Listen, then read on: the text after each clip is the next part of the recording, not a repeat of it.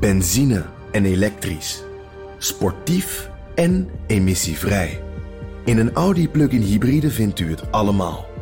Ervaar de A6, Q5, Q7 en Q8 standaard met quattro vierwielaandrijving. Wat u ook zoekt, u vindt het in een Audi. Audi. Voorsprong door techniek.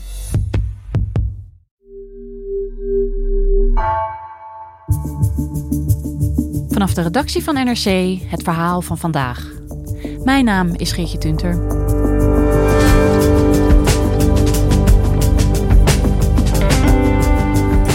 Toen de Nederlandse vaccinatiecampagne van start ging, werd daar met argusogen naar gekeken door de gereformeerde gemeenschap. Redacteur Marit Willemsen bezocht Neder-Betuwe, een gemeente in de Bijbelbelt met de laagste vaccinatiegraad van Nederland. Wat heeft de discussie over het coronavaccin daar teweeggebracht?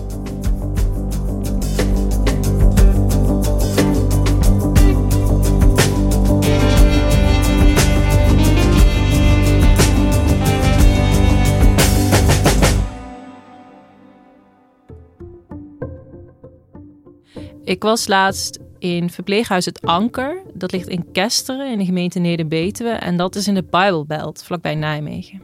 Het verpleeghuis zag in eerste instantie eigenlijk heel normaal uit. Als je binnenkomt zie je al dat het een bepaalde signatuur heeft. Uh, links op de wand was heel groot in, in mozaïek uh, een afbeelding van de barmhartige Samaritaan. Daar stond ook boven Lucas 10 vers 33 34. En dat was dus een, een, een protestants-christelijke signatuur, had dat uh, verpleeghuis, dat kon je duidelijk zien. Dus toen vroeg ik aan de verpleeghuisdirecteur, Dick van Bodegraven, wat betekent dat, Lucas 10, 33, 34? Ik ken dat niet. Toen zei hij, um, dat gaat over de barmhartige Samaritaan. Het beeld is een, uh, het beeld van een, uh, een ezel, waar een gewonde man op zit. En daar loopt iemand naast.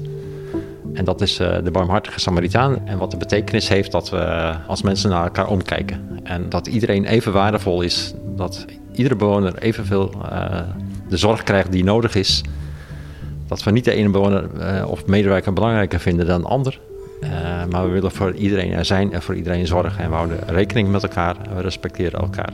En dat is eigenlijk ook wel tekenend voor hoe de vaccinatiestrategie in dat verpleeghuis is uitgerold men heeft respect voor het standpunt van de ander. Dus als je je niet wil laten vaccineren, dan is dat prima. Maar uh, de verpleeghuisdirecteur uh, benadrukte telkens wel ook de verantwoordelijkheid die je hebt voor elkaar. En die vaccinatiestrategie hè, en uh, überhaupt vaccineren, dat was waarom jij uh, naar het anker bent geweest. Ja, ik was namelijk heel benieuwd hoe het stond met vaccineren, met de coronavaccinaties in die gemeente Neder-Betuwe. De Neder-Betuwe is een, is een kleine gemeente.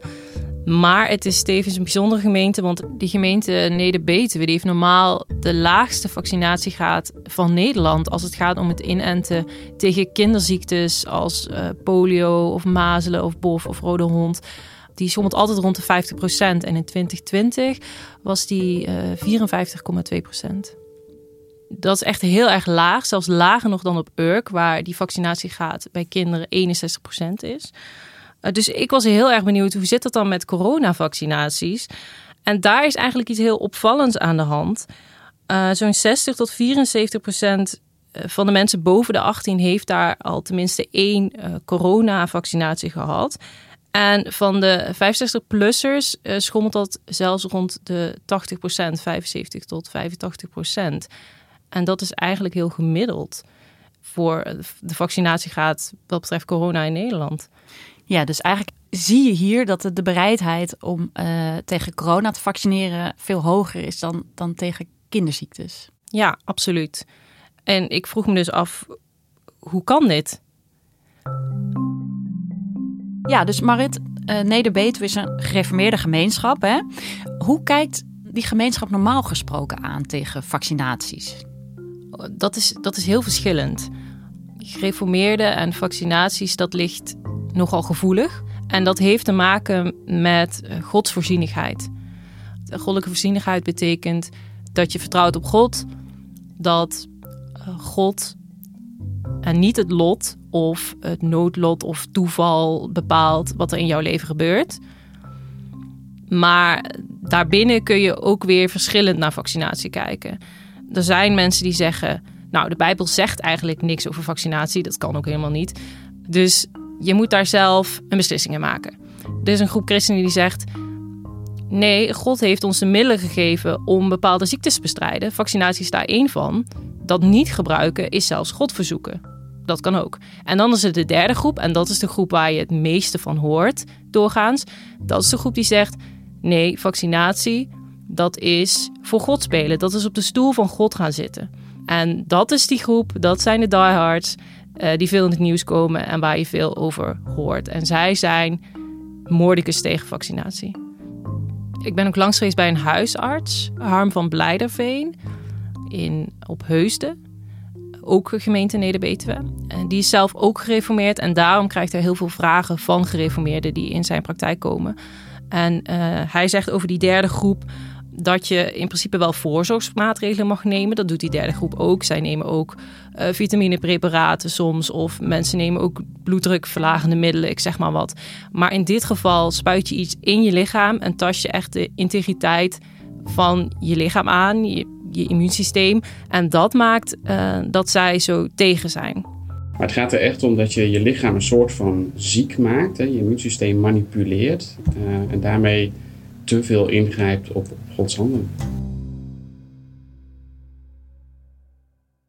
En Marit, jij zei al van vaccineren ligt heel gevoelig hè, in de gereformeerde gemeenschap. Bij kinderziektes besluit gewoon een aanzienlijke groep om het niet te doen.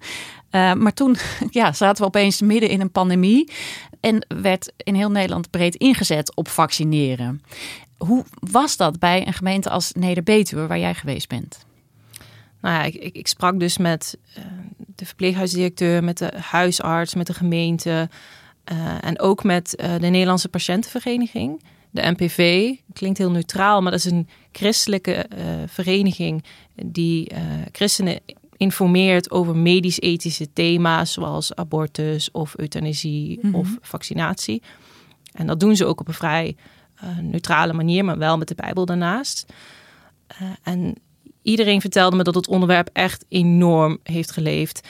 Uh, de NPV heeft ook opnieuw een brochure uitgebracht over vaccinatie. Die laatste dateerde van uh, 2013. Mm -hmm. uh, omdat zij gewoon overspoeld werden met vragen. Moeten we vaccineren? Moeten we, wat moeten we doen? Zo'n folder, hè? Wat staat er dan bijvoorbeeld in? Nou ja, ik heb hem hier liggen. Uh, die folder die heet ook uh, wel of niet vaccineren, voorzienigheid, vertrouwen en verantwoordelijkheid. En mm -hmm. daar is dus ook een, een hoofdstuk, uh, hoofdstuk 6 gaat bijvoorbeeld ook over godsvoorzienigheid. En legt die drie verschillende visies uit die ik al benoemde over vaccineren. Um, daar staat ook in hoe vaccinaties tot stand komen.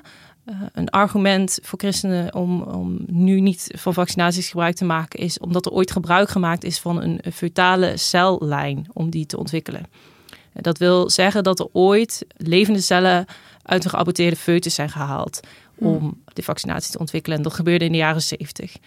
Uh, de NPV-directeur Diederik van Dijk die vertelde mij ook dat het gerucht wel leeft dat er nog steeds abortussen nodig zouden zijn voor de ontwikkeling van vaccins, maar dat is dus niet zo ja. dat proberen zij dus uit de wereld te helpen. Ja, dus eigenlijk die, die folder, daar staat eigenlijk gewoon zuiver objectieve kennis in eigenlijk. Daar staat objectieve kennis in, maar wel uh, met de Bijbel ernaast. Dus Bijbelversen, hoe moet ik dit interpreteren? Hier heb je bijvoorbeeld hoofdstuk 6. Hoe verhoudt vaccinatie zich tot Gods voorzienigheid?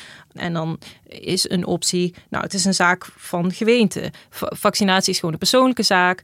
Daar moet je zelf een beslissing over maken. En als voorbeeld, vaak wordt het voorbeeld van Ezra en Nehemia aangehaald om dit te verduidelijken. Ezra vertrok zonder militaire begeleiding naar Jeruzalem en vertrouwde op Gods bescherming.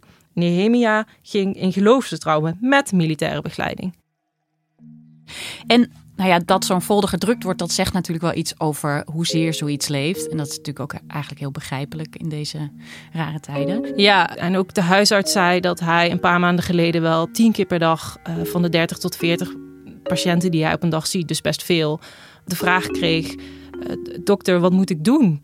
Vaccineren. Het is wel echt een onderwerp nu. Uh, hoe denkt u erover? Hoe moeten we als christen daar nou mee omgaan? Ja. Mag, vindt God het goed als ik me laat vaccineren? Die vraag. Wat antwoordde hij dan? Dan kaatste hij de bal eigenlijk terug. hij is gevaccineerd. Mhm. Veel van zijn collega's ook. Da- Daar maken zij ook geen geheim van. En dat doen ze ook om mensen toch een beetje te inspireren. Ehm, maar hij zei altijd: "Eh, Waar zit uw twijfel? Waarom twijfelt u? Ja. En dan hadden mensen dus verschillende antwoorden. Dat argument voor godsvoorzienigheid, eh, dat kwam soms naar boven. Maar mensen hadden ook andere argumenten. eh, Dingen die je soms wel vaker hoort eh, in de maatschappij. Mhm. Ehm, nou ja, die fetale cellijnen zijn er, dat is er dus één. Maar is zo'n vaccin wel veilig? Eh, hoe kan het dat zoiets zo snel ontwikkeld is? Dat is de vraag die in heel Nederland een beetje Ja, speelt. Hè? precies. Bij zo snel ontwikkeld kan die wel veilig zijn. Hoe zit het met lange termijn effecten? Hoe moeten we daar tegenaan kijken? En daarover zei de huisarts wel, ehm, je moet de discussie wel zuiver houden. Wat hij nu zag is dat eh, mensen naast een religieus argument ook andere dingen gingen zoeken. Hij zei als je echt eh, tegen het gebruik van fetale cellijnen bent, dat is prima. Maar er zijn ook bepaalde kankermedicijnen die bijvoorbeeld zo zijn ontwikkeld. Als jij om religieuze redenen jezelf niet wil laten inenten, omdat je vertrouwt op godsvoorzienigheid, dan moet je dat zelf weten en dan is dat prima. Maar ga niet eh, andere argumenten erbij halen. Als je echt heel principieel bent, moet je alle medicijnen die door middel van die cellijn zijn ontwikkeld niet meer gebruiken. Is niemand die daar onderzoek naar doet. Waarom ga je hier dan wel onderzoek naar doen? Dat is omdat je argumenten tegen aan het zoeken bent.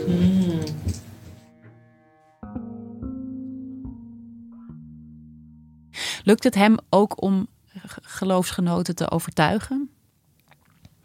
Ik weet niet zozeer of, of hij bezig was met het overtuigen van anderen. Ik denk niet dat dat zijn taak is als dokter. Ehm, hij gaat wel veel, ging wel veel het gesprek aan, ook bijvoorbeeld met zijn eigen ouders. Hij is als kind niet, niet ingeënt, niet gevaccineerd. Ehm, zijn ouders zijn hun hele leven tegen vaccinatie geweest. En toen de coronacrisis uitbrak, vroegen ze hem: wat, hoe kijk jij hier tegenaan als dokter? Ik heb van dichtbij gezien dat het best wel een worsteling is voor ze. Van ja, maar we hebben altijd dit gevonden. Dan moeten we nu iets anders gaan vinden. En doen we dat dan omdat wij dat graag willen? Of is het meer een, een echte heroverweging van je besluit en ben je ervan overtuigd dat het ook Gods wil is dat je je laat vaccineren?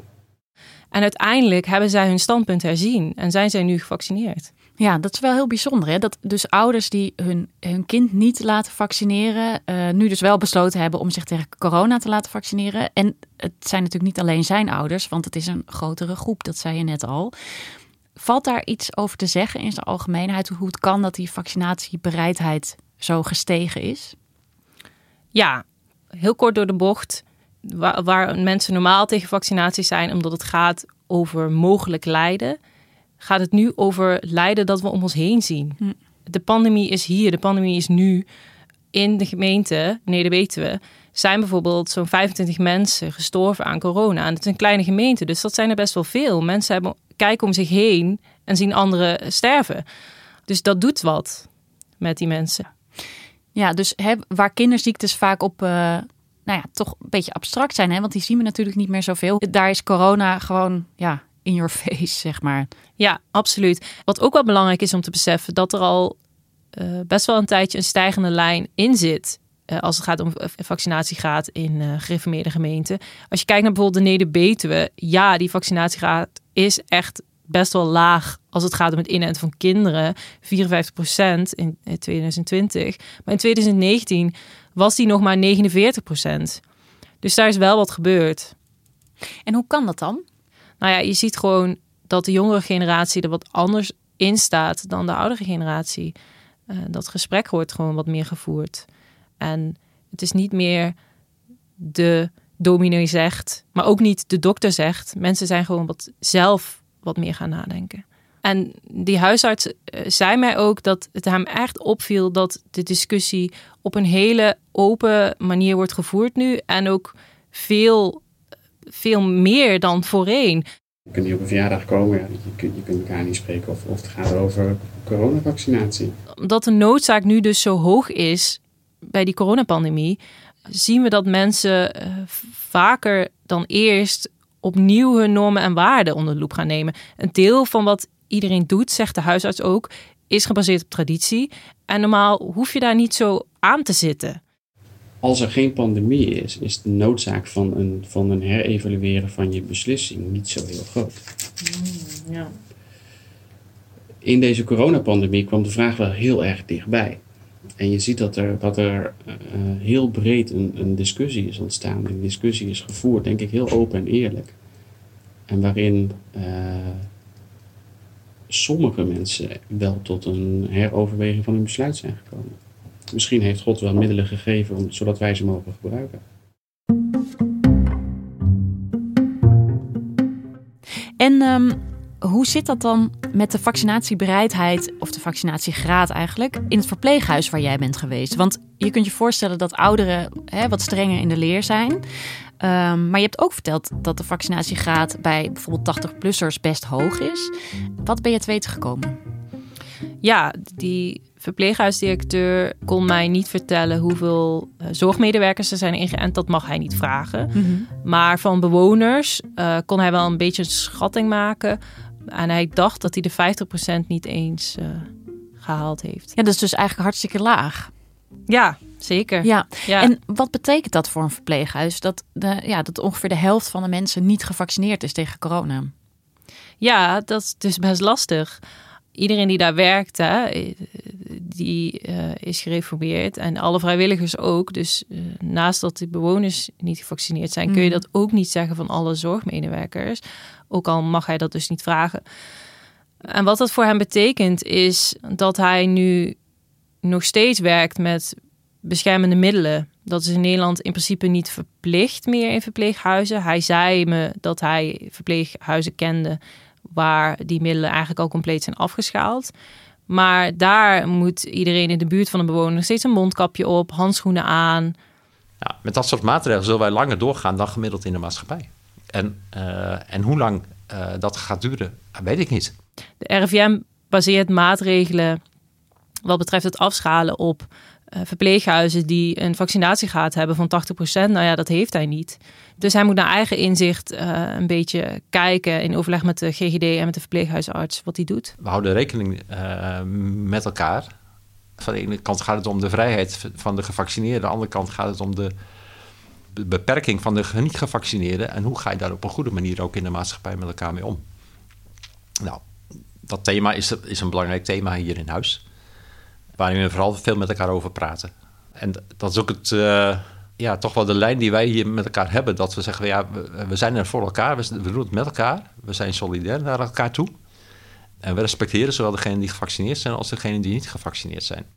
Maar verder zegt hij, ja, dit is ons, onze religieuze signatuur. Dit is ook onze kracht. En daar zitten consequenties aan vast dat coronajaar, dat heeft natuurlijk een hoop losgemaakt in deze gemeenschap. Um, in de gereformeerde gemeenschap. Maar het is niet zo dat iedereen in stand te peden van, van mening is veranderd over, uh, over vaccineren. Nee, nee, zo moet je het denk ik niet zien. Uh, maar wat er wel is gebeurd, en uh, dat is ergens ook wel weer het mooie aan uh, deze crisis, zoverre de voordelen aan zitten, is dat nu die pandemie in alle hevigheid aanwezig is om ons heen, zijn mensen opnieuw gaan nadenken: waarom denk ik dit eigenlijk? En de directeur van die patiëntenvereniging die zei ook: uh, dat is eigenlijk ook helemaal niet zo erg. Uh, soms is het wel mooi om eens in de zoveel tijd je eigen standpunt onder de loep te nemen. Maar dan wel, zei hij, uh, met de Bijbel als betrouwbaar kompas.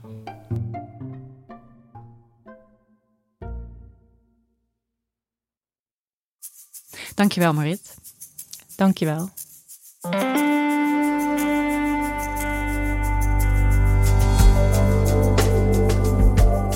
Je luisterde naar Vandaag, een podcast van NRC. Eén verhaal, elke dag. Deze aflevering werd gemaakt door Wijken van Koolwijk, Julia Vier en Jeroen Jaspers.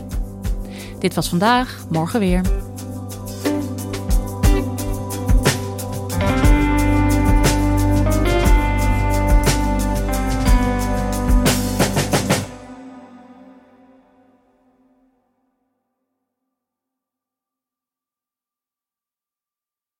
Je hebt aardig wat vermogen opgebouwd.